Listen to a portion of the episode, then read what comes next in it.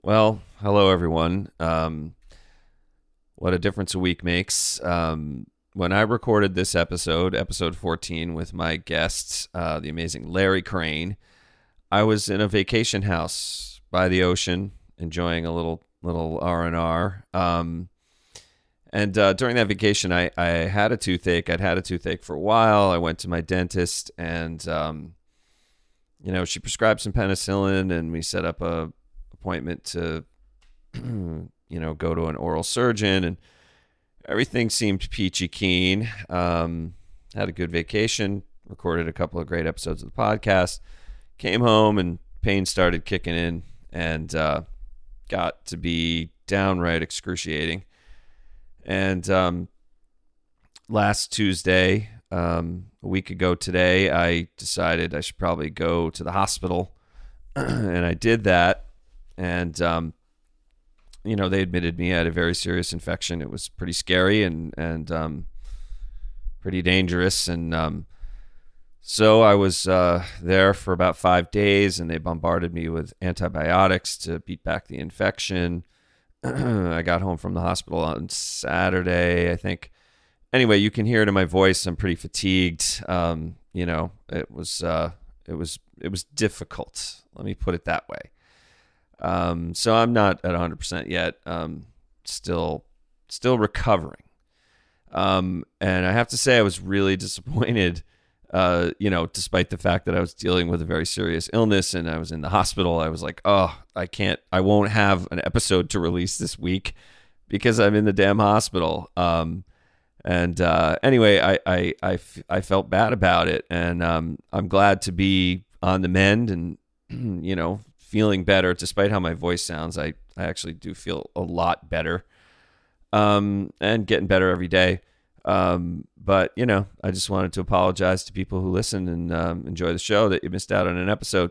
But um, you know, your ho- your host was incapacitated. Uh, uh, circumstances beyond my control.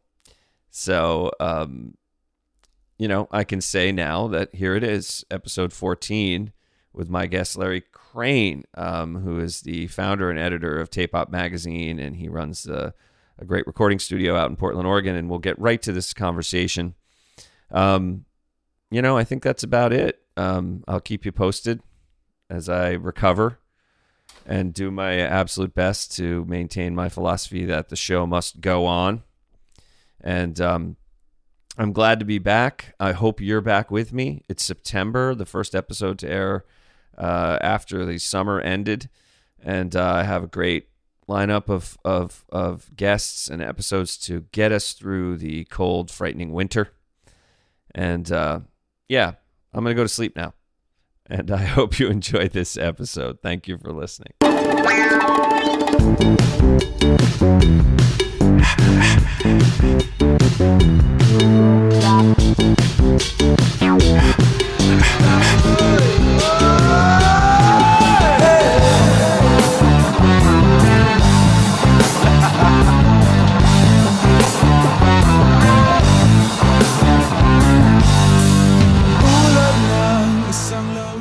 My guest today is Larry Crane. He's the editor and founder of Tape Op Magazine and the owner and main engineer of Jackpot Studios in Portland, Oregon. Larry, welcome to the show. It's really great to have you here. Yeah, Ted, thanks for having me over.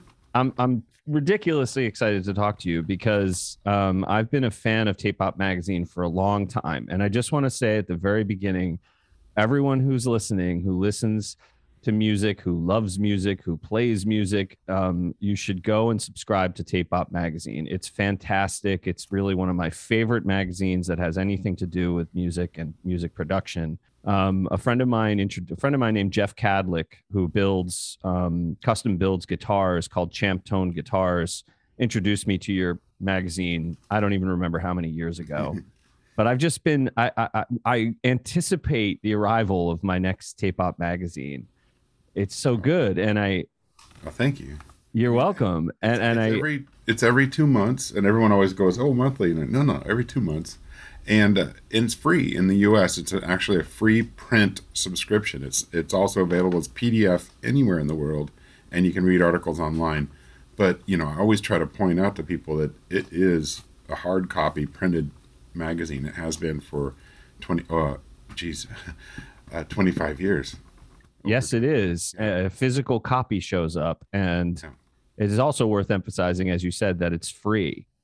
Yeah. Which to me is remarkable. I mean, it's it, it's a magazine that is absolutely cover to cover, full of great content, great reviews of of uh, you know musical recording equipment and other microphones and things like that. And it just blows me away that it's free. It's it's it's it is a valuable resource to well, me, you know, and I think if you examine how magazines work, which this is such a tangent, but my partner John Baccigaluppi, who's been with the magazine since after the first couple of years, I did on my own, and then he joined up, and he's he's really the publisher angle of the of the operation.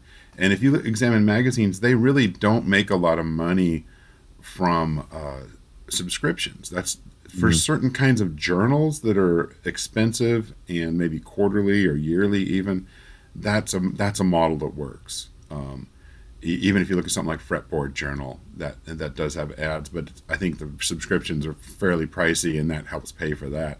Mm-hmm. But with Tape Op, you know, we really wanted to get it into people's hands. We wanted to have a lot of eyeballs on it, and to do the free subscription model, it's actually kind of what a lot of magazines do anyway. They just pretend to have subscriptions.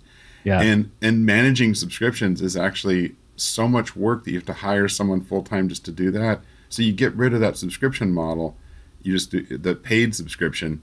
No one can complain if it doesn't show up. They have to buy a back issue online if they want to get one, right?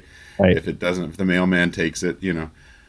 And so that works a lot better for us. You know, it, it keeps us from having to um, manage that whole part of it. And we just have a list. We'd send it to the printer. They ship them out, and it's mm-hmm. really it streamlines everything and it just makes it really clear that we just want this in front of people to read as a resource the advertising dollars absolutely you know online advertising the advertising in the mag which is the majority of our income uh, that that covers the expenses of doing yeah. all that Sure. Um, I'm. I, I want to talk to you all about tape op. I have yeah. a lot of uh, very yeah. curious about a lot of aspects of it, but I want to back up a little bit first. Sure. Um, I've interviewed a lot of uh, guests at this point. Almost all of them are musicians um, or record producers, mix engineers. You know, people who come from the industry, generally speaking. And I, I find that I find that you know, interviewing a guitar player or a drummer or a singer songwriter, the the the basic question, you know, how did you get here, gets mm-hmm. answered pretty easily. You know, they, they grew up in a musical family, or they didn't. Yeah. They, someone gave them, a, they took a guitar lesson, or they saw the Beatles on the Ed Sullivan Show, and bam, they started playing an instrument and, and fell in love with it, or whatever. But the the sort of mix engineer, producer guy, uh, and certainly magazine publisher, um, is is yeah. I imagine a more probably kind of a complex story. And I, I i so i am very curious to know like when you were a kid what were you Man. thinking about as a kid? Um you know when well, you were looking ahead were you i am going to be a mix engineer guy well, or? I, when i when i finished i had to backtrack a little but when i finished high school and was going to college i was pretty certain uh, i've been pretty captivated. I'm when i was let's see how old would i have been? You know, I would have been early teenager when Star Wars came out, the first one. Mm, you know, okay. And uh, I really thought special effects, movie, film special effects, were pretty fascinating. And uh, I started making films on my own as a kid, and so uh, like Super Eight and stuff, because there was no no one had videotape yet, no, mm, not, yeah. not, at home, right? And uh, so um, I was I was going to school to study film uh, in college, and uh, I'd already made films. I'd entered films in contests and won honorable mentions and all kinds of stuff, even as a precocious precocious teenager.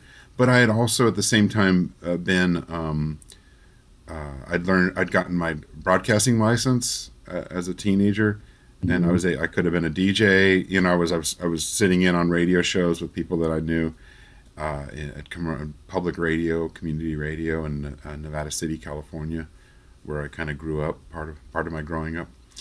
And uh, I uh, also had taken electronics class in high school. We had a, a fairly huge mm high school. Everyone got bussed in from all around the county. And uh, we had an electronics class where we, most of the things we built were like either flashing LEDs or things that made boop beep beep beep sounds and I was more fascinated by the boopy beep beep sound things, and started building a lot of weird boxes that made electronic noises. And so I started recording those to cassette, and then I started tape trading. I started a record label when I was probably like 17 or 18. Wow. A, a cassette label and trading uh-huh. cassettes with people all over the country and the world. I was really inspired by a, couple of guys that lived in Nevada City, Mikhail Graham and George Parsons, and also another guy named Tom Reddock. And I don't always mention this story, but they did radio shows and they put out cassette compilations and they did like art events and all kinds of different things and it was a real artist community where I grew up. My mom was an artist. Uh, we knew lots of artists that did different kinds of art. Um, and I would babysit, you know, stained glass artist kids. You know, I, I would go to art sales and help my mom sell ceramics and stuff that she did. And I did stuff and I sold it, you know, ceramics, uh, even as a as a teen or preteen, even. Um, so you know, I was around that all my life, and we, my parents were my mom had dated a guy that was in Roy Orbison's first band, the Wink Westerners in uh, Texas. No kidding. And had hung out with Roy, you know, like when they when she was in high school. She had been the um, tour manager for a Spanish dance troupe, like before, you know, a couple years before I was born, uh, early '60s. Uh, traveled almost every continental, every state in the continental states mm-hmm. as a road manager and seen racism up close and all kinds of crazy stuff and um, and my dad had been in the merchant or was was in the merchant marine most of his life, and it's been all over the world. But my my mom had done all that stuff. My dad had through him, my family had met uh, Doug Clifford from Creedence Clearwater Revival and mm-hmm. drummer, and he was a family friend. So around us, we always knew that my parents were not musical really at all, but we knew that that was a viable thing Mm-hmm. And music just started by the time I was even starting college, I was like, oh, I'm going to do film stuff, but it might be about music. Like this is pre MTV. I was like, oh man, mm. music films. I'd seen some, you know, uh, some like The Wall videos. Or oh, I loved The, the Wall. The, yeah, wall, yeah. To me, The Wall, but that was before The Wall came out. As a oh wow, okay. Um, the I loved The Wall as an album at that point, and I, yeah. it was very visual in my head, and that kind of inspired me as well. That's a fantastic one of the best productions. Yeah, I think the world will ever see of a rock album. But um, you know, I really um, I, I took the this idea. I loved prog music, uh, progressive music. I loved like Beatles. I loved good songwriter stuff. You know, um, really a variety of, of music. You know, I was in the, you know Paul Simon and, and all kinds of different things.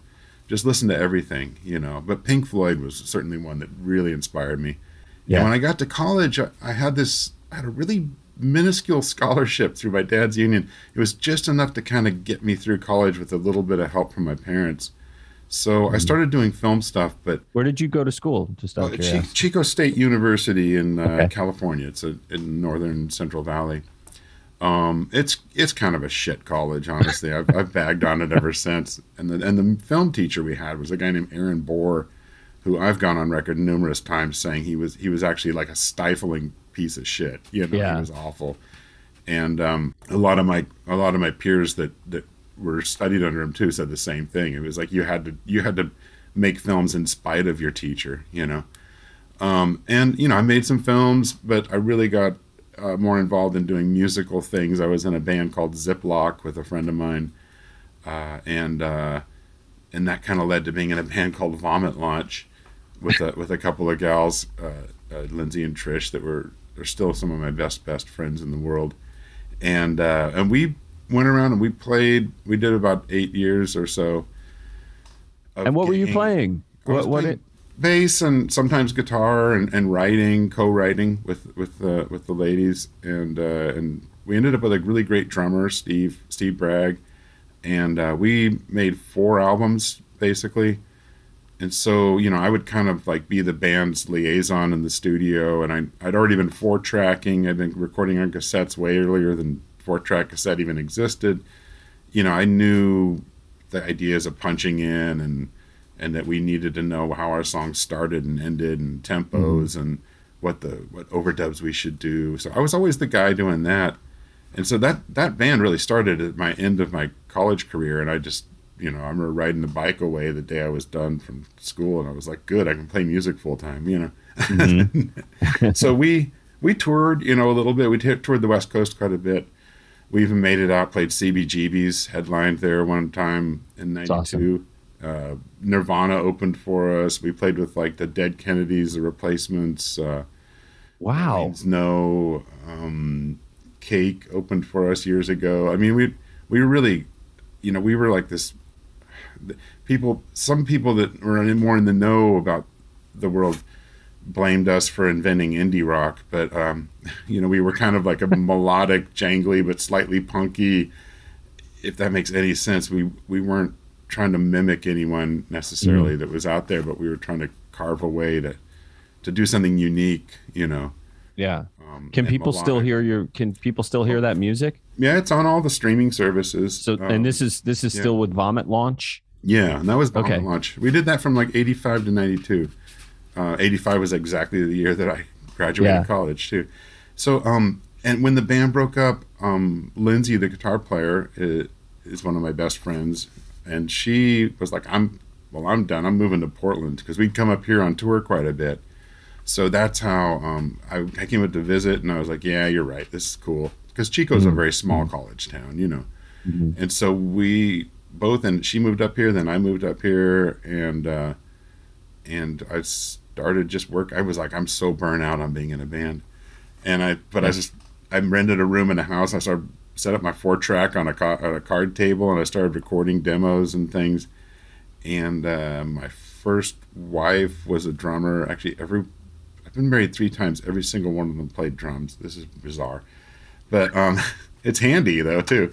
Um, yeah. So I I started playing music with her. That turned into a band. I, I, we moved into a house. We set up a rehearsal room and we put a window in the wall, and that turned into a studio and then it got too busy. I mean, I was recording like uh, Elliott Smith and Cat Power and Stephen Malkmus from Pavement and all these people doing demos and recording. That's unbelievable. In, in, my basement. Yeah. You know, I just, I didn't, I never set out to do any of this. This would be the really honest thing. Um, I thought rec- music recording was, was something like you had to be really technical but I realized I kind of was already technical. Yeah. I just needed to know, like, oh, okay, mic pre into the recording medium. Like, you know, the mic pre had always been built into like a four track cassette or the, the front of an old uh, classic tape deck, cassette tape deck in a home stereo. Yeah. Usually yeah. had a, a quarter inch input and a knob. So, I, you know, I got, I, I kind of got up to speed. I would quiz, you know, uh, my friends, the people that John Baccigaluppi, who does Tape Op with me, had recorded the last two and produced the last two Vomit Launch records. Greg Freeman from Pell Mell and The Call had re- recorded and produced the first two, so both of them would, you know, get calls from me.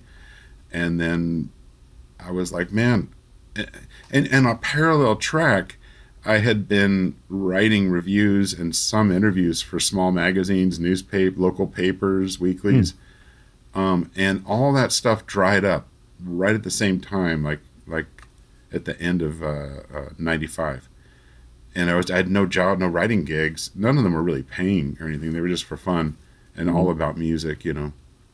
So all of a sudden, I was like, I could do a zine. I had done a zine like in 80, oh my God, 85, 86.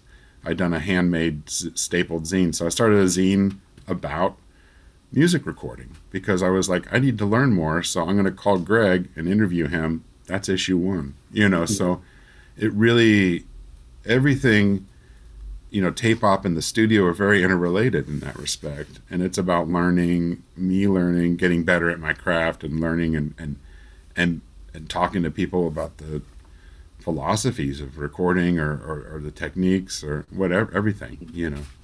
I have some questions. Uh, yeah, so there's a whole backstory. is that on, a backstory or what? That is unbelievable backstory. Uh, you know, and it's I mean, open having Nirvana open for you. I mean that that kind of stuff. Like I played in a band called Ominous Pods. We toured for over a decade, and we did we had similar experiences. Like we had the band Train open for us at one point. You know, right. it happens. Like a band gets a record deal, but no one's heard them yet, Absolutely, and they go out yeah. and they sort of you know do the grind for a little while. Um, But were you the kind of guy who uh, was looking at the backs of records and looking to see who mixed it and and who? Because I remember doing that as a kid. I was just so fascinated by the, that the the fact that the music that I was listening to was such a sort of seamless and beautifully, mm-hmm. you know, kind of blended together collection of individual instruments and i was just kind of fascinated by that i didn't really know what was yeah. happening and that would come later but did you have that kind of oh. curiosity oh. as a kid yeah, because of the art background, you know. Mm, yeah.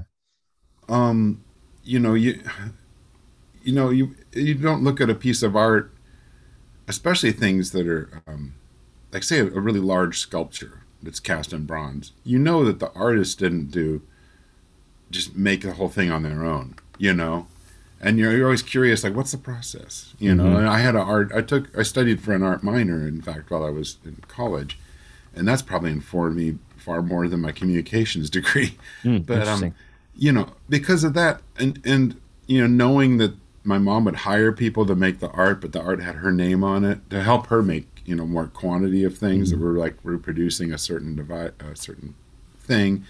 You know, I knew that it was it was always more, you know.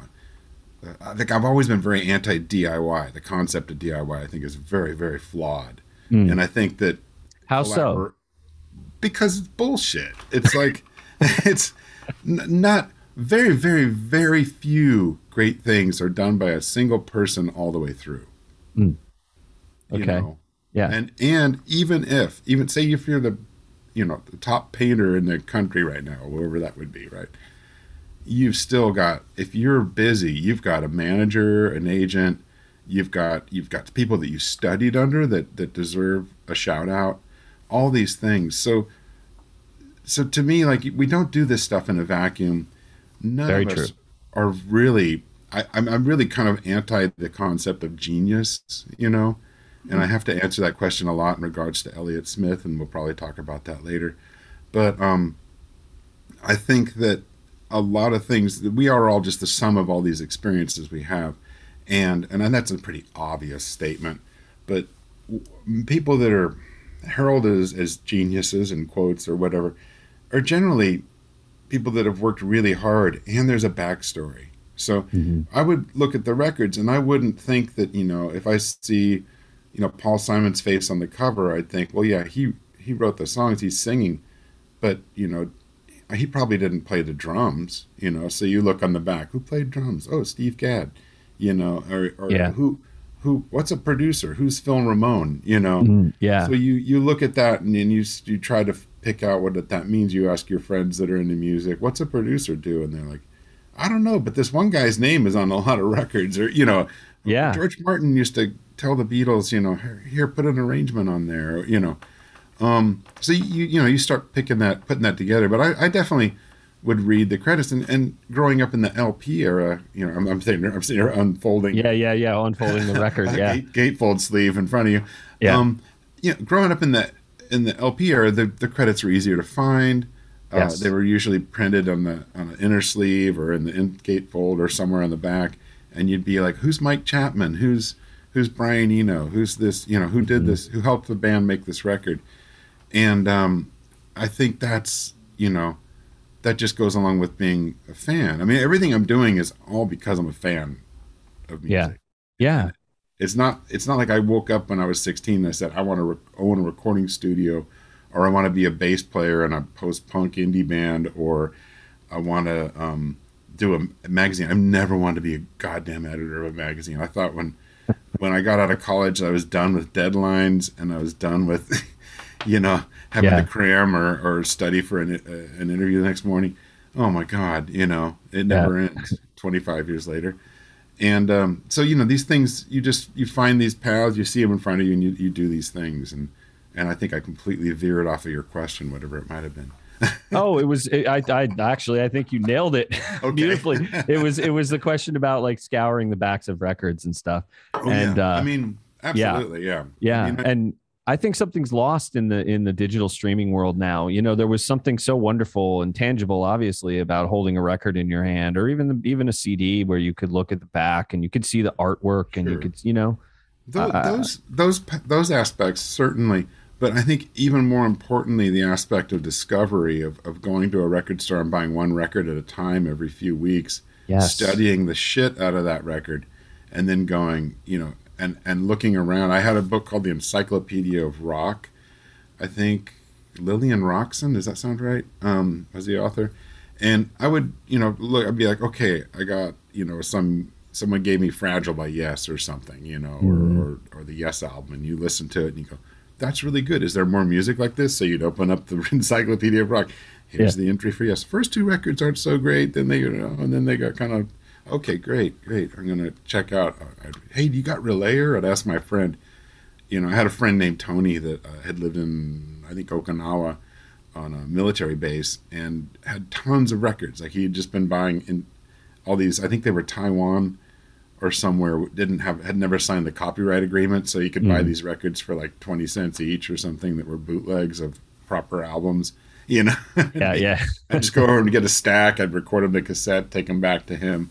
You know, so I was just listening to tons of music and and trying to learn about it, and, and I was buying books about it and reading. You know, this is all pre-internet, of course, but I think that sense of discovery was really important, and that Yeah. you you you absorb as much as you can. I would buy things like Boz Scaggs' Silk Degrees, you know, and I'd listen to it over and over, and I'd finally kind of feel like this isn't hundred percent. This isn't bad, but it's not Yeah. hundred percent what I think I want to listen to. And then I would find Yeah. like a Wire album or a or Gang of Four, and I'd be like, oh, this is kind of a little more edgy, or even King Crimson, you know, things like that that were more.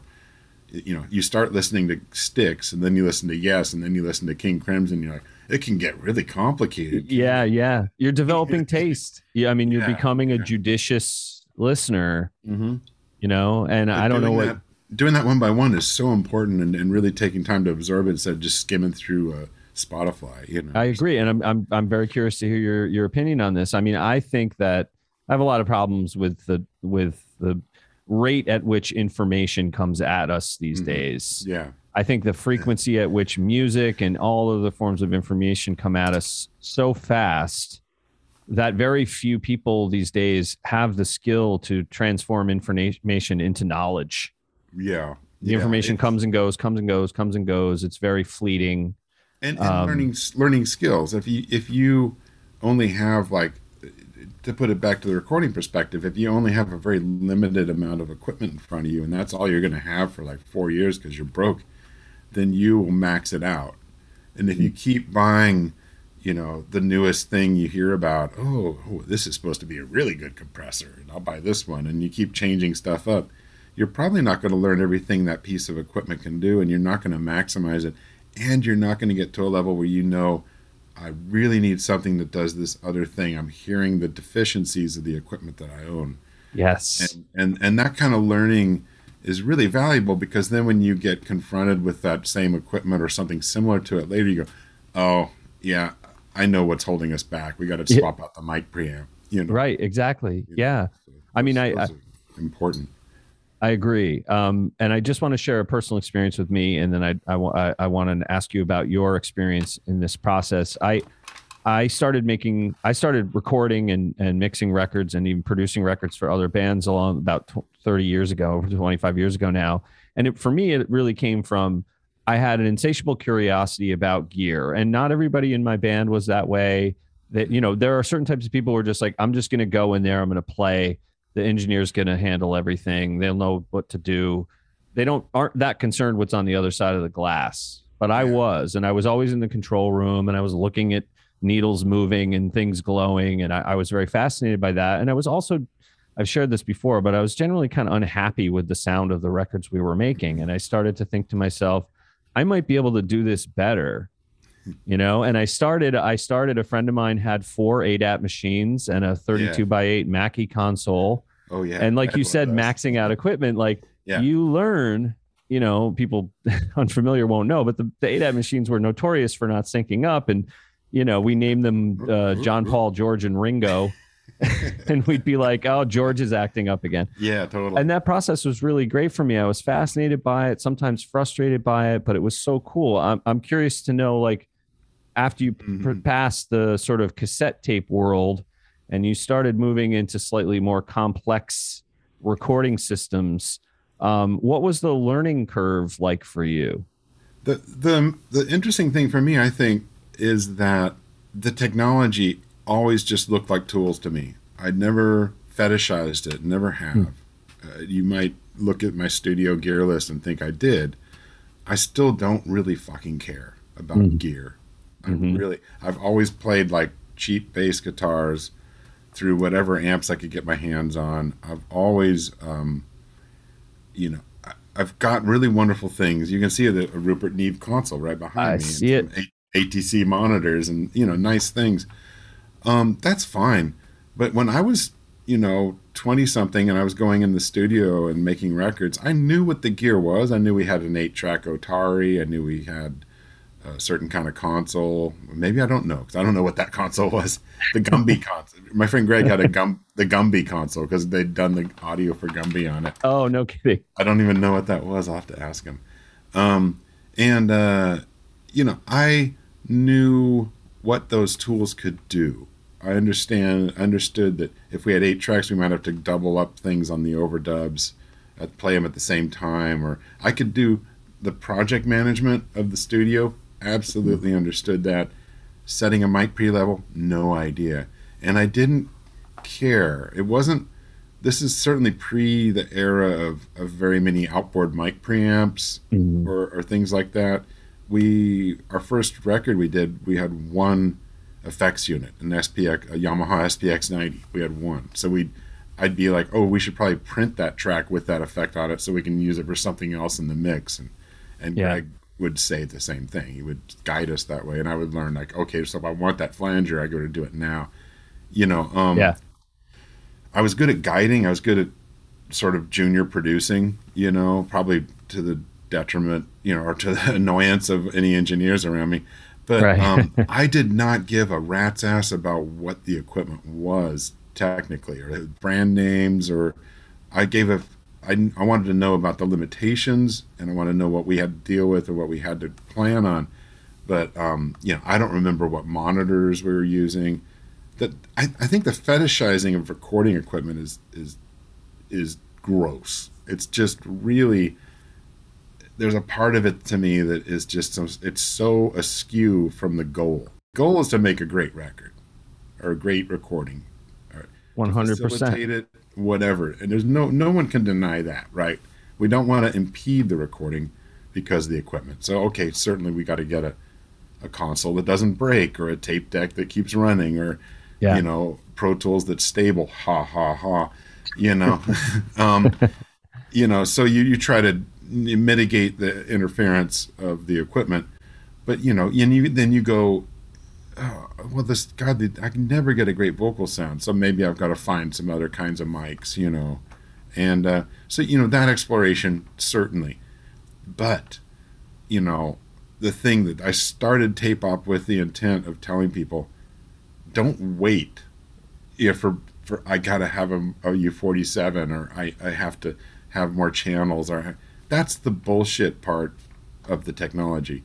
Yes. That doesn't matter. You people have already proven that amazing records could have been made on one track, you know, mm-hmm. you know, or yeah. no tracks cut straight to a cylinder, you know. It's been done and and people have made better records than you're going to make with a 100 tracks already. That's been done. It's been mm-hmm. So really what you need to do is is be much more holistic and focus on what you need to get done and then figure out how you can do that with your technology available, with your budget, with your time, with the abilities of your players, and, and all those things. That's the important part. Yeah. And I really, you know, I, I always get accused of, of being a hypocrite if I if I go on the internet and you know social media and say things like this. You know, everyone turns around and goes, "I looked at your gear list, blah blah blah blah blah." like, yeah, that's that's you know 40 some odd years of collecting yeah. equipment, you know, yeah. like, so, so fuck you. And, you know, that's it. Yeah. That's in this room because I need to get a job done for other people that are hiring me and paying me a fairly nice sum of money to, to enter, you know, have me help them work, you know? Yeah. Yeah. So yeah, you, if you're, when you're charging $850 a day, you don't, you don't have them come in and go, oh, the tape deck isn't quite working. Uh, I don't know what to do You know, right. looking at the tape decks, right? There's two of them because guess what? Redundancy works. You know, and I've got a two Burl motherships, and I have, I have extra monitors, and I I can make a console in a computer. If the console goes down, I can build a virtual one. I've got a whole monitor ST system in a box ready to go if that sec if the monitor controller crashes. I have I use the Furman uh, HRM HDS 16 system. Mm-hmm. I have a whole extra set of of the little headphone mixers and the and the distributor in a box upstairs. Everything there's redundancy here. We can keep moving. That's where a lot of monies went into things that there's an extra set of NS10s upstairs in a box I've never even seen. You know, bought yeah. them from a friend I trusted. You know, um, you know, everything's here to keep the project moving. It's not mm-hmm. about being excited about recording equipment because recording equipment, it sits in a room. If it's not even turned on, it's just dead sitting there. It's nothing. It means nothing. And yeah. If you can't wrap your head around that, you're going to go down all the wrong paths and, and waste your time, waste your life, you know? I've done it myself. I mean, I confess. I'm, I'm, as you're talking, like my ears are burning. I'm like, you know, um, I, I, will say this. Yeah, yeah. I, I, had, I had, uh, I mentioned in pre-roll, I had David Kalmusky on. He's a producer, recording mm-hmm. engineer from Nashville, and he said something that seems very apropos here. He said, "It's the work that gets you the gear." Oh, not yeah. the gear that gets you the work, and and that's absolutely that's, true. But there there were definitely times where I chased where I chased equipment um, and I do love yeah. gear. I just love it. I love recording. I love this process of getting sounds. You know, that's one of my favorite things in the world. But yeah, I had to go through a period of thinking, oh, you know, I need to get a 1073 or I need to do this or that. And uh, but I I don't do that anymore because over the years I learned that I learned my capabilities. That's probably one of the most important things I learned. I learned what I could do and I realized that I could do those things without uh, all of the bells and whistles that I, I used to think were so important. Um, yeah. I, I, mean, I, ba- I basically work entirely in the box now. I have a studio in my house. I do session drum session work, right.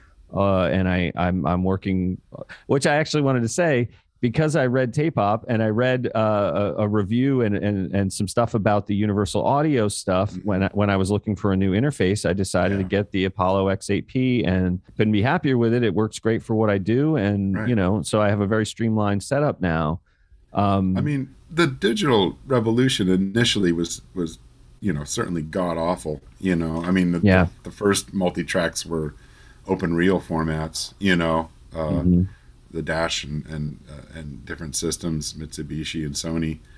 Um, you know, and those were those were created, you know, in order to do more than 24 tracks on one machine, and they didn't sound good at all.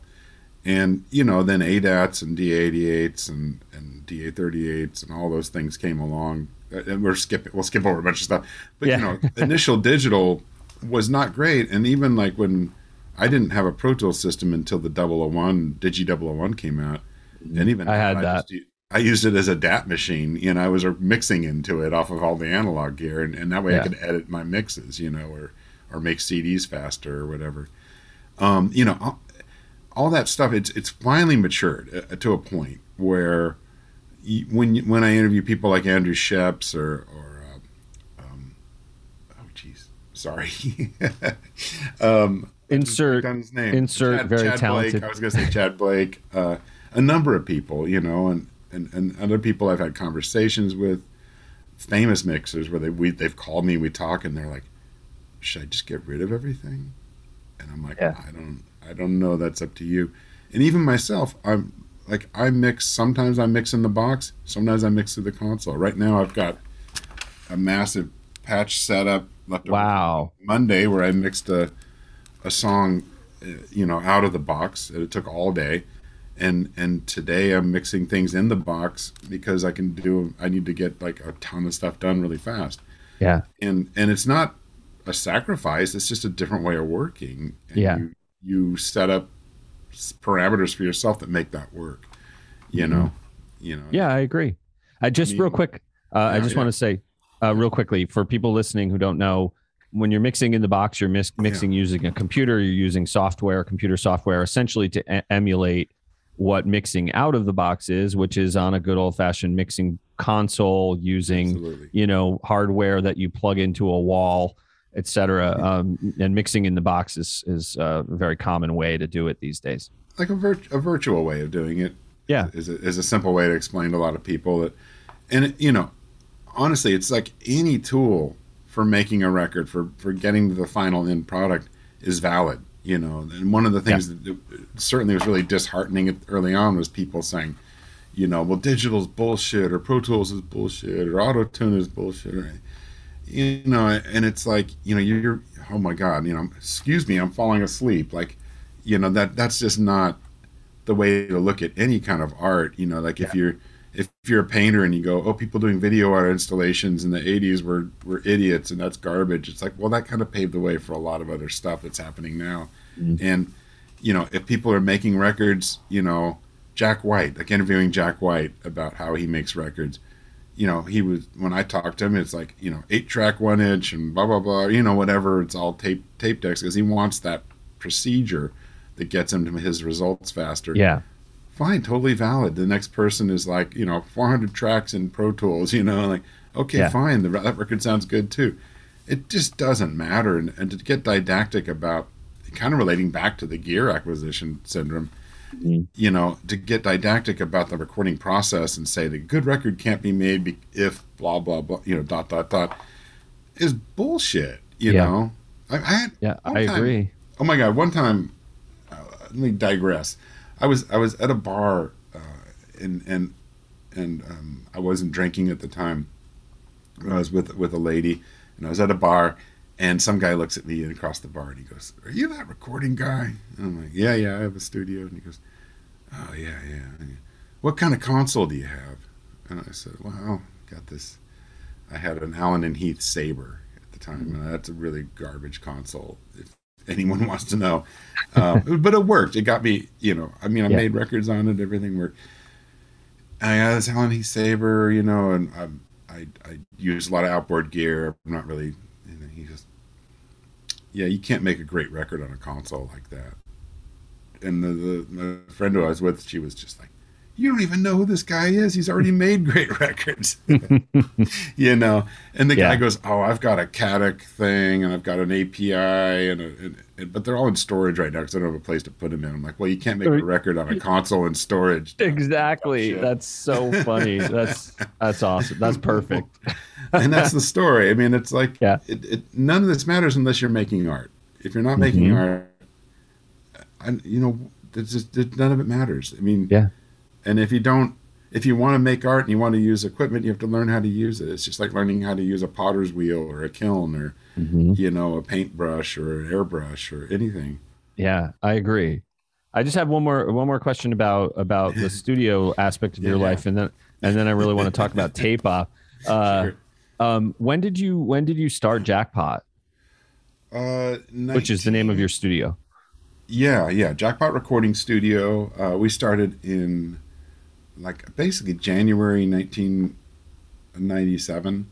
Um, and what had happened is the home studio I mentioned earlier had, had become a little too much. It wasn't too big, but it was just the noise. We were, I was doing like metal bands and punk bands and all kinds of different things.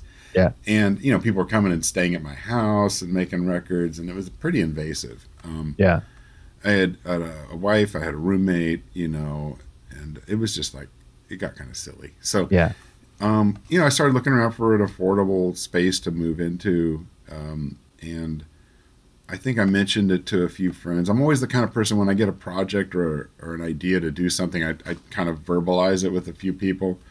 And I think I told a friend, and and she said, "Well, Elliott Smith's gonna," he said he's gonna build a studio, and so we started talking we went and had a drink and talked about it and i was like i'm going to build this it's going to be mine but if you want to help me find it build it and work out of there we can prorate your your time Mm. you know? And he's like because i'm going to be on tour and you know he was already he was signed to a major label at that point and things were going to get moving. So i thought this is perfect. I don't have to keep the place totally busy. I'll have some of his equipment to use. Hmm and uh, so we drove around for weeks. It felt like looking at places for rent, uh-huh. and uh, finally I found a place. I was riding the bus to work one day, and I looked down and I saw this place on a corner, and I was like, "Oh yeah, that's." I've always noticed that little building. Uh-huh. Ironically, right next to another pre-existing recording studio, and um, which I would not recommend. and uh, so I ended up renting a place for 500 bucks. Uh, me and Elliott put our names on the lease, and uh, though it was still my business, you know, I ran it, and uh, mm-hmm. I never did even charge him for recording time. and ended up, he was just so busy, it wasn't even a point. You know, you yeah. just grab empty days, and and uh, we we built a wall to separate the main room and, and put the gear in there. Bought a Mackie 32 by 8, like you mentioned earlier. Yeah uh, and bought a 16 track uh, MCI tape deck, two inch tape deck, and just started.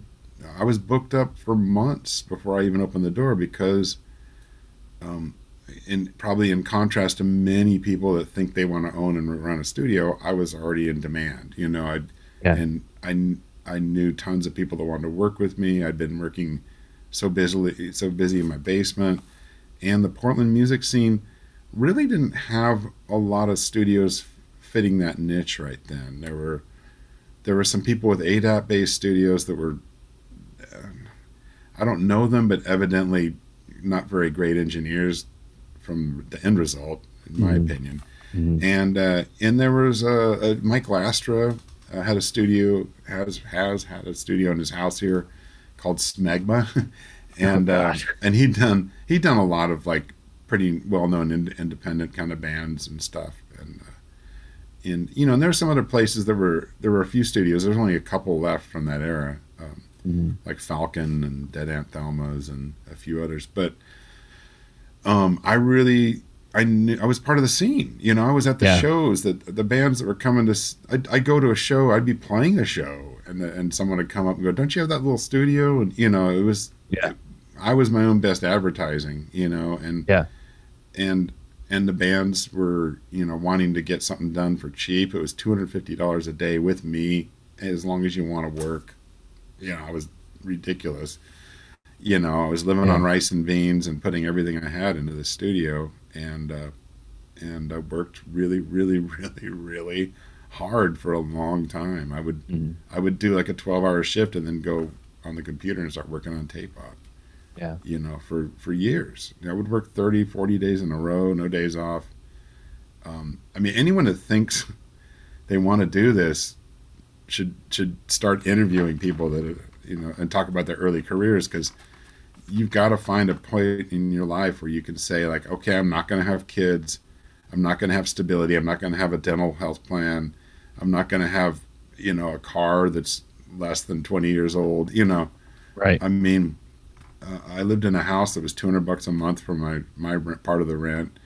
I had a $500 space to rent for the studio initially, and uh, and everything went into that. You know. Yeah. You know, I went through several divorces. I I worked my ass off, and, and I wasn't available. You know, and so it's like, do you want do you want to do this? You know, you know, you got to be really, really, really driven, and you've got to be part of a community in some respect. It doesn't have to necessarily be the community that you live in. You could be doing a certain genre of music that really gets you a lot of work, um, you know, because you made records people enjoy. Or, you know, it could be all these other aspects. Or you could be, you know, like I think you were mentioning, like you track drums for people remotely and things yeah. like that. Mm-hmm. A lot of I have a lot of friends that do stuff like that. You know, various instruments you know so but you're you're you're you're only going to get work because of what you've done before as you as you mentioned earlier you know? Yeah. Yeah you exactly. Know? yeah and i i matters. Yeah and i was just going to say you know when you mentioned you know if you if you think you want to get into this into this business you should interview people. Well i've had the opportunity to do that and i i also yeah. know a lot of people in the industry. I've been involved in music for for 30 years professionally and right. I hear it again and again and again, exactly what you just said. You know, work, work, work, work, work, long days, long nights. You know, yeah. and uh, persistence and you know tenacity and all of those things. I hear it. I mean, over, and it was my experience yeah. too. The last, you know, End Rant, I think in the last issue was just one I wrote about about that era. Just like you know, once once, and, and you know, Malcolm Gladwell came up with the ten thousand hours, but whatever whatever that is, that point is when you you hit that crest and you get over it and you go, oh my god, it's so much easier now. Yeah. it's all very Yeah. fluid. That the I'm not thinking as hard. I'm not taxing my brain, and now I can open up that extra energy to do an even better job. You know, at, at my craft, and that's mm-hmm. that's the thing. You're never going to hit it if if you're a hobbyist or or something. And you do this just occasionally. You make a couple records a year with people. You're, you're never going to get to a point where it's just really fluid and easy, and and you're able to open up your mind to be a really strong producer Yeah. because because you're going to be troubleshooting all these other things all the time Yeah. and, and getting those out of the way or making the solutions very just second nature without even batting an eye, eyelash you know boom Yeah. fix that problem yeah yeah i know i've seen that before you know Yeah. you're not going to get there without all that experience Yeah, and in the beginning, I mean, for me, in the beginning, I spent probably ten thousand hours untangling micro cables and, Yeah. uh, you know, like just Yeah. figuring out oh yeah troubleshooting, troubleshooting ADAT machines, trouble, you know, Yeah. power problems, all of those things that come up, and you got to just get Yeah. through it all.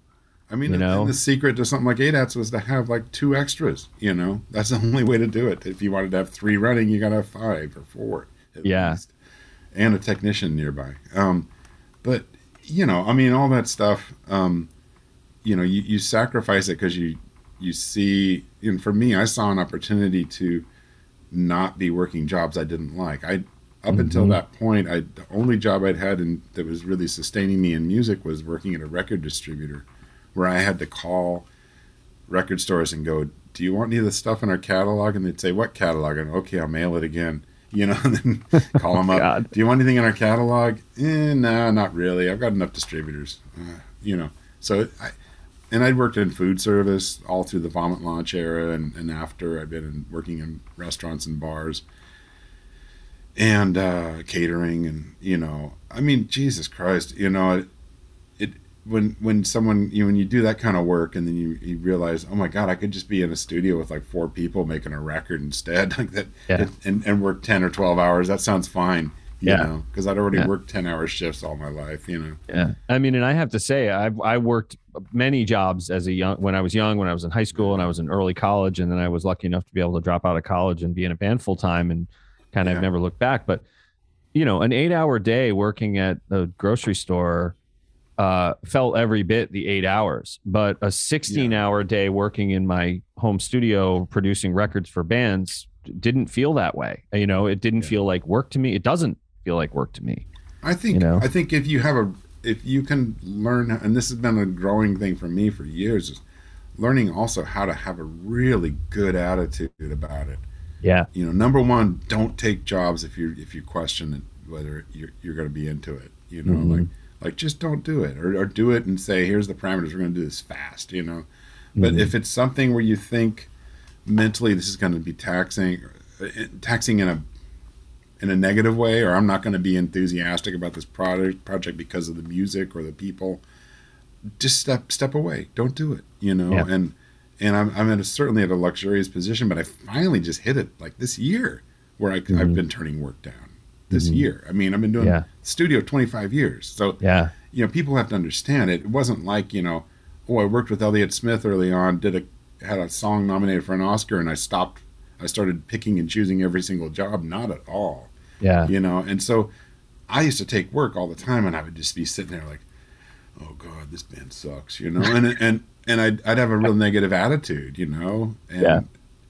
I've learned that that even with the things that I don't think are fantastically amazing, that I've got to go in with an attitude where I go, I'm still going to try to make this the best thing this can be. I'm going to really work with this person to make sure they're comfortable. I'm going to do all these other things, and I'm going to be I'm going to be more creative towards this project than they're going to expect because that'll engage me and give me things to do besides just sitting here in engineering and going, you're flat, you're sharp, you know Yeah. And- Right. it's far more interesting, you know, to go, you know, there's six bridges in that song. Maybe that's a chorus, you know, and maybe you only do it four, you know, you know, Yeah, yeah. you know, like Yeah. to be able to help them structure, to be able to help them come up with tempo, and and you know, move instruments into different ranges and all the arrangement stuff that always makes the recording sound better. Mhm. I mean, I've gotten so far into that. I love that part. You know, me too. I'm not a trained musician. I've never taken any music. I took four weeks of piano once. Um, but I can, I've learned the language of like, oh, just rest there. You know, let's get real staccato on that thing. And then just, just, just let those parts just whole note, boom, hang. And then, and then in that section, you know, go up an octave on the bass because there's a big floor tom thing that takes up all that range. And then, okay, you know, and I, Yeah. I'll, I'll run people through all this stuff and I've learned enough language to talk to musicians even though I am one, you know, to talk to them in slightly musical terms that everyone understands. you Yeah. know? Yeah. And that's that that keeps me more engaged, more interested, more positive. And at the end of the day, it did go faster, like you were just saying. Yeah. The day went by and and everyone feels like, wow, we really we got we really changed that song, but we feel really good and tomorrow's gonna be great or you know. Or, Yeah. or we'll come back in a week and mix or whatever we're doing and that, that's that's been way better. That's I'm I'm you know if if I feel any sort of like even at the at the email booking stage, if I feel like that project sounds crazy, I bow out. You know, Yeah. if it doesn't make sense to me, oh, we're gonna overdub drums later. I'm like, nope, not touching it. you know, Yeah. not touching that. That uh, Yeah. uh, that's a, called a demo. you know? Exactly. Yeah. you know yeah. i'm not i'm not interested and you know i stay away from things that sound um, they sound like if they sound like they might drag on forever Mm. i generally stay away because I, I just don't have the mental capacity to be like every three weeks dropping in on a project for a day i can't Right. I- you know and i don't work i stopped working weekends during the pandemic i completely just said you know what my other staff can work they, we can fill weekends Yeah. easy tons of bands want to work weekends my Mhm. other staff can do that. I'm just gonna tell my clients Monday through Friday, ten to eight. That's all you get. Yeah. you Yeah. That's Yeah. Well, that's delegate. That's delegating. You know, that's Yeah. that's a good position to be in. You It's know. called, no, it's called boundaries. Yeah, absolutely. Set boundaries. Uh, I, I just want to say a couple things. I mean, I produced a bunch Absolutely. of records. I love doing it. I did it as a drummer. I do it coming Yeah. as a drummer, and I I think that makes me a really good producer for a lot of reasons. You know, because of many of the things that you were saying Yeah. about understanding space. About Mhm. about you know I, I have a very good understanding just sort of instinct about arrangements you know and Yeah. and and you can make a record sound bigger and bigger and bigger largely through subtracting things you know and sometimes bands don't Yeah. get that Oh, yeah. uh and and and i Well, love that and You yeah know go that ahead feeling on stage, you're always trying to fill the space up for some reason. You know, Yeah. we're all doing it. We're like, you know, I used to play bass chords and I'll make a bunch of racket, fuzz pedals, echoes, all these things on my bass. You know, just to kind of round up, fill out the sound. And some of it was for creative effect, but other times it was just like, let's make as much noise on the stage as we can. And Yeah. when you get in the studio, you know, those kind of things, creating, just trying to fill the space can work on certain things, you Sure. know. But even some, some of the best punk records, you'll go back and listen to them and go, those guitars aren't really aren't that loud. no, know. yeah You know, actually, I'm focusing on the rhythm and the singer, you know, and the leads or something. So you know, you need to keep those things in perspective, and and I think for us coming as rhythm section players, especially, you know, Mhm. we we're always like watching other people screw it up in front of us. So you're trying, you're trying to think, yeah you know, oh, why are they always playing that guitar part? Why don't they just rest a moment there and let the thing, let the rhythm section come out for a second? Yeah. Or, but in recordings, like you absolutely, like you said, it, a sense of space, a slowing a song down, Mhm. it can massively make something sound better. Mhm. You know, I just, God, who was I talking? Oh, I was, I was yesterday. Uh, Victor Krummenacher came by to, to visit and have coffee from Camper Van Beethoven and oh yeah Monks of Doom and a bunch of bands. Uh, i saw monks of doom play once it was a very Oh. special special night for me I, we opened for him a few times. It was so good. you oh know. that's awesome And uh, so Victor came. He moved to town in the middle of the pandemic, so we we finally got to hang out. And um, we'd played with Camper back in the day too. And um, you know, one of the things he said was, as a bass player, he said he started playing uh, sessions in L.A. and he's like, honestly, people that that really full time had played soul and R and B and stuff, he'd play with players like that, and they'd be like, slow it down, slow. The Mm. producers would be like, slow the song down, and everything's Mhm. gonna have more space. And you're Yeah. like, oh my god, that's such a good. It's just a good way to always think, you know. yeah and you know this as well as anyone. You're you're a bass player. You've been in you've Yeah. been in bands. That most bands when they're playing live play fast as shit. They they you know they just play the song super fast, and then they get in the studio and they want to you know that's just sort of Yeah. their experience and uh, you know getting them to settle in a little bit.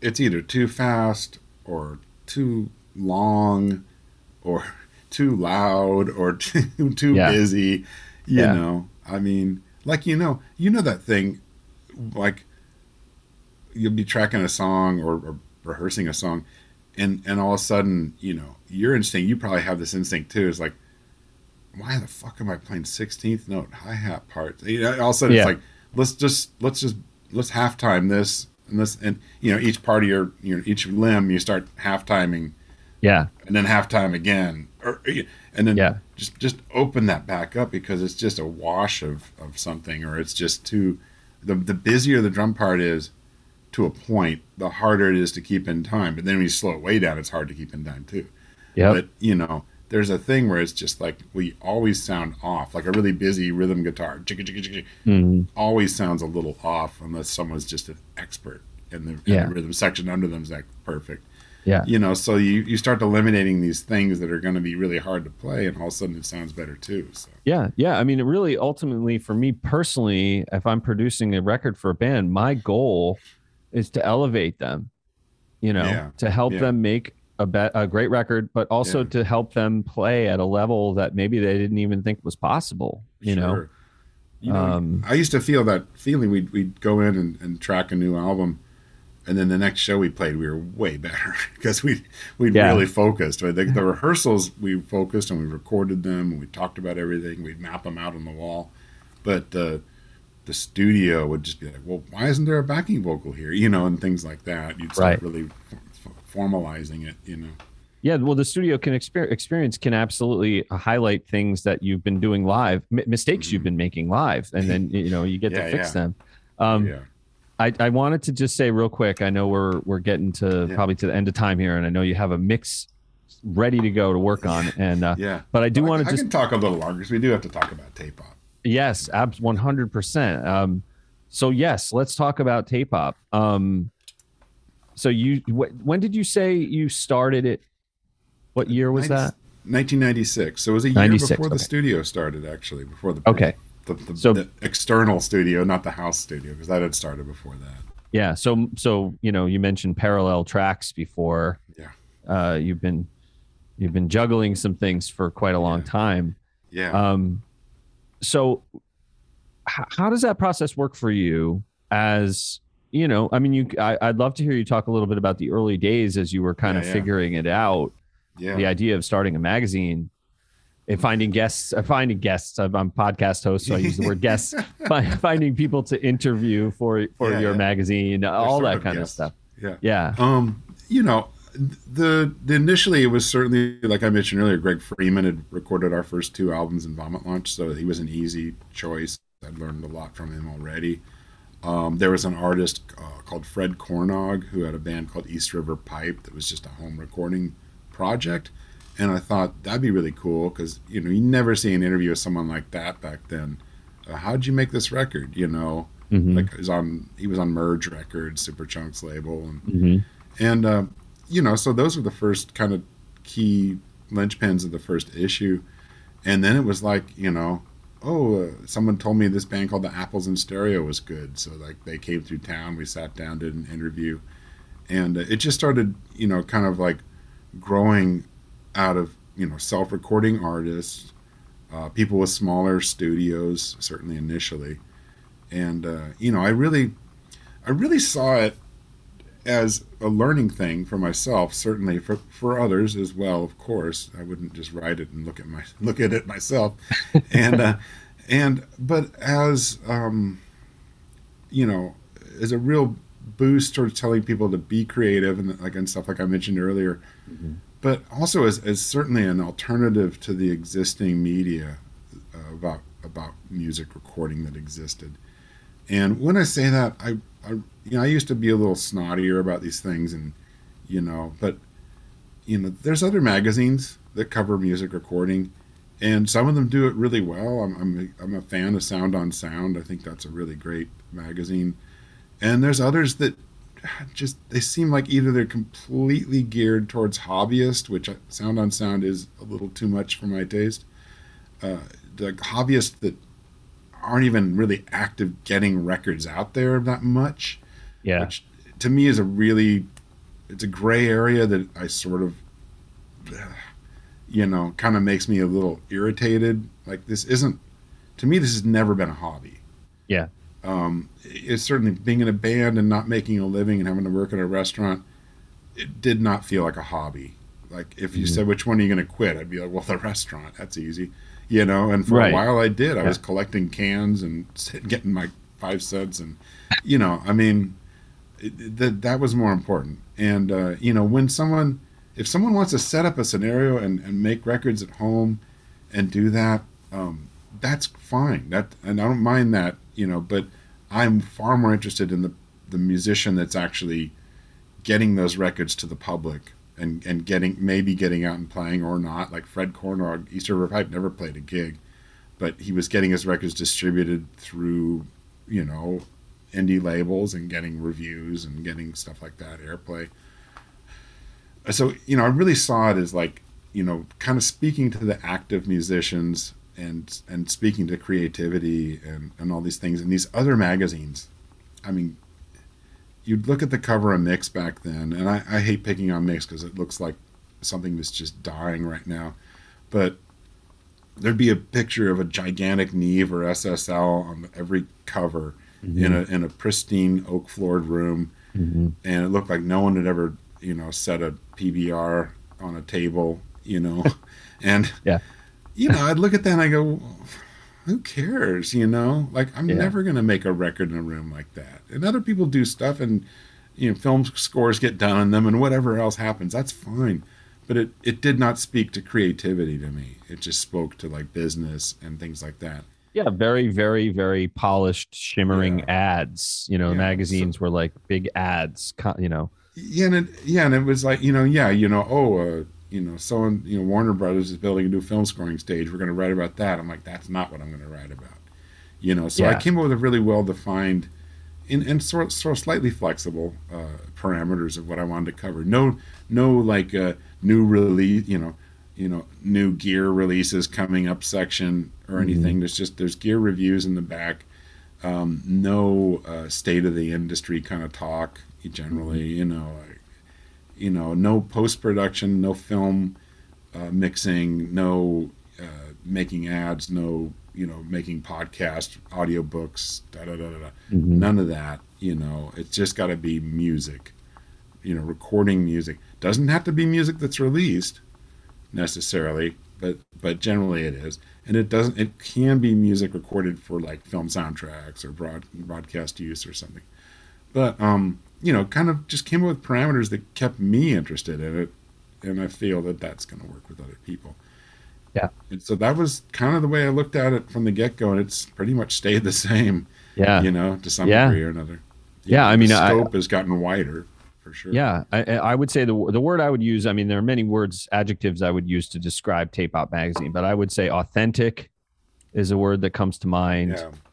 It feels like it feels like you know how people refer to uh, some player as a musician's musician. Mm-hmm. You know, yeah. uh, I, I, in some ways, I feel like it's a it's a musician's magazine's musician's magazine. If you know what I mean. You know, it has yeah. it has a yeah. feel to it that that just feels like if you you know people who do and love making music they will love this magazine you know right like like victor and i were talking about that yesterday i'm like you know this this all evolved out of the conversations we'd have in the 80s with you know you'd be on tour and you'd meet up with your friends and play a gig and you go where are you doing your next record? Who are you working with? You know what do you think about doing it yourself or doing it here or doing it there? Who's a good producer? What was that producer like? You know you would have those conversations as as working musicians. And i'm sure you did you know? Of course. Yeah know? and if you had a bad experience with a producer you would tell the bands like hey don't work with uh, Joe Blow because man, he was just the worst. He was on the phone the whole time and doing yeah. coke in the bathroom, and you know. Yeah, so we had one of those. Yeah. We had one of those with They exist. oh, they do. And this one had uh, li- literally terrifying Doberman pinschers in the band lounge, and he he wouldn't let them. He wouldn't move them so we could hang out in the band lounge, and we Oh were we were God. for, afraid for our lives. Yeah, Uh, I mean, I've, I've heard stories of people that would order like you know three cases of French wine as soon as they booked the date, you know, and and just be like, I'm, you know, just drinking from, you Yeah. know, Yeah, morning, sure. You, know, you, you know, you don't know, and so you know, I thought early that the magazine would be more like cautionary tales of people like that, but that shit weeds itself out, you know, and the budgets have shifted during this whole time too and people don't have like you know $300000 to spend making a record anymore. And you know there, there were just a lot of parameters that because of what everyone had done before that that made me look at it and go well who who's not getting interviewed? Uh, and and what do i what do i see wrong with that uh, the, the the way it's been all presented before you know? Yeah. so you know when you say authentic or something it certainly is because um excuse me who else who's owned and helmed a music recording magazine work you know has is even at near the level of what i'm doing in the professional world Yeah. you know I'm, Yeah. i was already when i started it i was even making records for like matador and stuff like that in my basement so Mm-hmm. you know i i don't i'm not trying to blow my own horn or say you know talk myself up because i don't even need to anymore i don't believe but you know i really do this Yeah. you yeah, know yeah. and other Yeah. people at magazines are many times they're musicians or something certainly but you know they're they're kind of slanted way far more towards being a journalist a, Yeah. than Yeah. you know an active record producer you know Yeah, and I think uh, one of the things I think you know, and and so you've had the opportunity to interview. How many people do you think you could spitball that you've had the, the opportunity to the interview at this number point? oh god hundreds I mean, it, would it be in the hundreds, uh, the upper hundreds? yeah i mean i don't know i don't know Yeah. that's you know there's 145 issues coming up um you know yeah hundreds hundreds Okay. probably yeah Um, and so one of the things, yet yeah, yeah, yeah, yeah, yeah. Um, one of, the, I mean, you're a great interviewer. You, I think you so. ask great questions. I think, I think that one of the things that I really love about the way that you interview people for your magazine is that you do talk about the gear a little bit. You ask the kinds of questions like, "Oh, so what are you using there? What you know? What? How did you get that sound on this um, or that recording?" And but it, it doesn't feel like it doesn't feel like product placement. You know what I mean? It No. doesn't feel like, and Yeah. they're telling you Yeah. what creatively they gain from it, and and Yeah. and uh, you know, and I I just I love that. It, it has informed me uh, on many occasions in terms of if I'm looking to acquire a piece of equipment that I feel that my studio needs. That mags your magazine has helped me in making some of those decisions, and I'm I'm grateful Oh, to you for that. I appreciate I mean, that. and you'll see it's not uh, what I used to see in other magazines would be like, you know, Al Schmitt's recommended microphones, and I'm like, yeah, that's that's a pretty good list. That's great, but Yeah. it's not what he used every single time, and he might have used a whole. That might be what he's using now, and he didn't use it on some classic album of his you were listening to, Mhm. you know. So those, you know, when you, I mean, if you sit down and you interview someone and you go, so what do you like on a kick drum, and what do you use on the top snare, what do you use on the bottom snare, and then what mic pre's are you using? It's like is that the most boring interview you ever read or what? I mean, it's a fucking Excel spreadsheet, right? Yeah, yeah, yeah, yeah. I mean, that's so dumb. And I really, you know, I've, if you look, if you read every interview I've done from the beginning of the magazine to now, you would see me learning and, and asking better questions, hopefully, and, uh, and, and, and lear- asking about, I remember interviewing Joe Chiccarelli early on and saying, what do you, what do you do for upright bass? You know, or Mhm. something. I remember interviewing uh, Bob Weston and asking him about electric bass. Like, what do you put in front of an amp? How are you?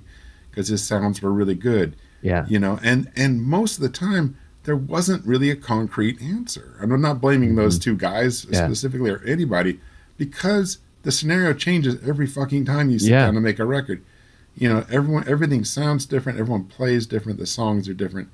None of that stuff always works generally, and Yeah. so you you you know that makes asking those questions really stupid you Yeah. know to me to, to, to be like really didactic about you know what do you put on the top of a leslie cabinet you know it's like 57s who cares You know, it's it's like these don't. There's a lot of things that don't. They just you're not going to get an answer you can use because it's a, a constantly shifting target. And yeah. and so I I ask certain things. I find myself asking far more questions about mm, uh, approach lately approaching arrangements. You mm-hmm. know, like we were talking about earlier. Yeah. Uh, like I just interviewed Lindsey Buckingham, and I was like, you know, I wanted to talk about his home studios and guitar arrangements, like because mm-hmm. I think mm-hmm. he's a really great electric guitar arranger, yeah. acoustic too, obviously, but but his, his electric guitar arrangements to me can be very lots of very simple little parts that all come together and make something so perfect, you know. Yes. And that's yes. that's interesting to talk about. So how did you start developing that skill, you know, and those things? Mm-hmm. That's that's more interesting. And I just, you know, I think uh, it, I think it's it's really fun doing these interviews, and, and it's I keep pushing the envelope too to, to make it even more like a. When I was young, there was a magazine called Musician, mm-hmm. which was very high quality. I think you know, like think pieces by Robert Fripp, and and the interviews were like kind of more longer format. And I kind of think sometimes I think my goal is to almost turn tape op into not a recording magazine. Mm. if that makes yeah. any sense. Yeah, no, you know? I understand. Because it's just like all these stories, someone's philosophy can tell you far more about how to make a record than than what mics they put on the kick drum.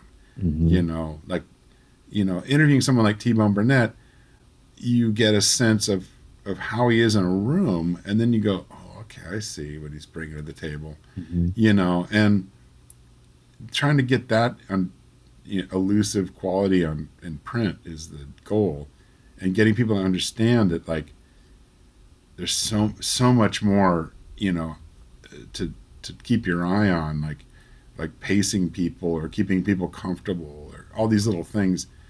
And and being a you know being a music fan and listener because believe me when when i sit in the studio with someone and i keep mentioning artists and they go huh? What? Huh? Huh?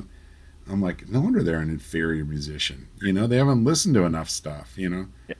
you know like what the fuck? You know I mean, and, and it's not obscure things; it's things in the genre that they're playing, you know. And I'm like, so I'm 58, and I've heard more current music than you have, and you're playing in these kind of bands. Like that's mm-hmm. stupid, you know. To yeah. me, you should at least have a good idea of what everyone's doing, and and I, you know, so I, I think just having all those things far more important. And and so when you sit down to interview someone, it's like it's like okay, let's let's get let's find out what are the the things behind it behind the screen that are really making this person tick and what what is it they bring to the table and and trying to uncover that to some degree you know yeah i keep That's shaking my part. head be- yeah i keep shaking my head because i agree with you so much it's ridiculous and i honestly like if i if i i couldn't have uh, if someone asked me if to describe the intent of my podcast i couldn't have described it better than the way that you described tape op in the sense right. that like I, I want to learn. People listening to my show hear me learn every day or every sure. week. And also, like, I do talk about gear. It, sometimes it comes up in conversation, but I agree. Like, uh, what I want to know is this human being that is a creative person. And you right. really start to understand their approach to life and how it how it informs their creativity and all these things. Yeah. I just think it's a you know to me that is much more interesting than spending two hours talking about what and, guitar strings they yeah. use or right. I mean that's god you read some of the you know the instrument you know bass player keyboard whatever magazines especially like in the 80s or something and it was all how can i sound really shrill and awful? You know and that's all he'd find out. But um you know you read those things and it's like well what kind of gauge you put on the highs? You know oh god it's so boring. And and it really you know any good musician is is if you gave David Gilmour any guitar hanging on the wall in here, he'd make something mm-hmm. amazing come out of it. You know, mm-hmm. doesn't matter.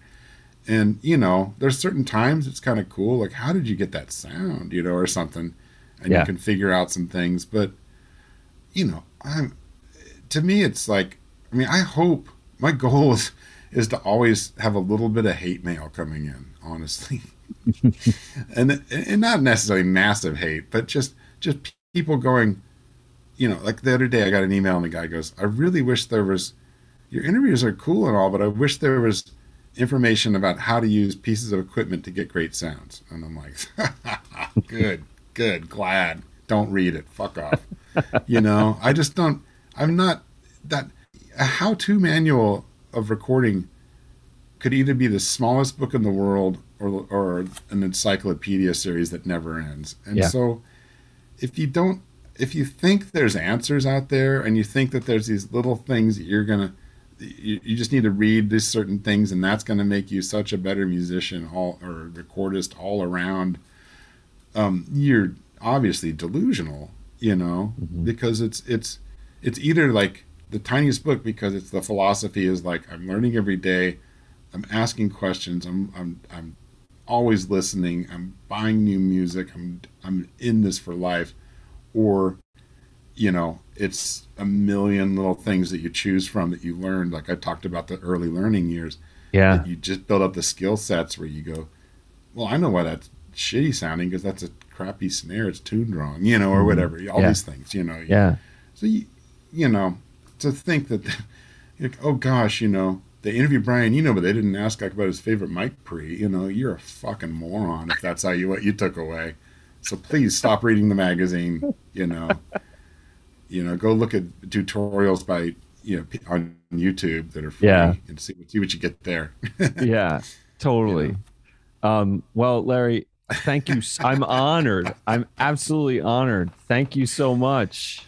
well thank you man it's fun to have a place to vent you know but Oh, this No. is yeah, this has been wonderful. I, I could keep going. I just don't Yeah. want to keep you from your. I don't want to keep you from your Yeah. mix. I gotta Is mix mixes these songs plural? Yeah. Yeah. Well, I- there's- there's about eight songs to turn around today. By the end, I've worked on a bunch yesterday, and now that I'm working on the weirder ones. So Right. It's kind of fun.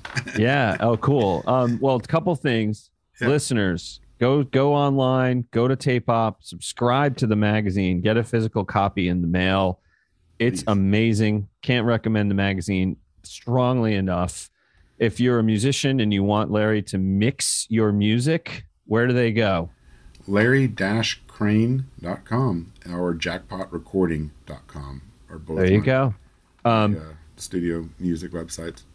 fantastic and I, I wanted to say this this is this is the absolute truth from the bottom of my heart uh it's going to sound weird that i even think this sometimes but sometimes i think enough just enough of myself to think this there are two people that i would like to be interviewed by one of them is you it's been a dream of mine to end up at tape op someday and the other one is terry gross from fresh air oh, right. Wouldn't that be amazing? it would be awesome yeah. Yeah. but uh, so it's a it is a true honor for me to have the opportunity to interview you today and talk really just have a conversation with you more than more than a, a formal fun. interview. But I, I I really appreciate you taking the time to talk with me today. Thank you, man. Super Yeah. Fun. It's been Awesome. great getting to know you. And uh, all right, take care. You too, man. Thank you. Uh, Bye. All right, bye. Kaikai This episode was produced and edited by yours truly. Big thank you to Larry Crane. He was an awesome guest. I was really honored to have him on the show. A little bit famous theme music by Jay Durius. I hope you enjoyed this episode, and I'll see you next week.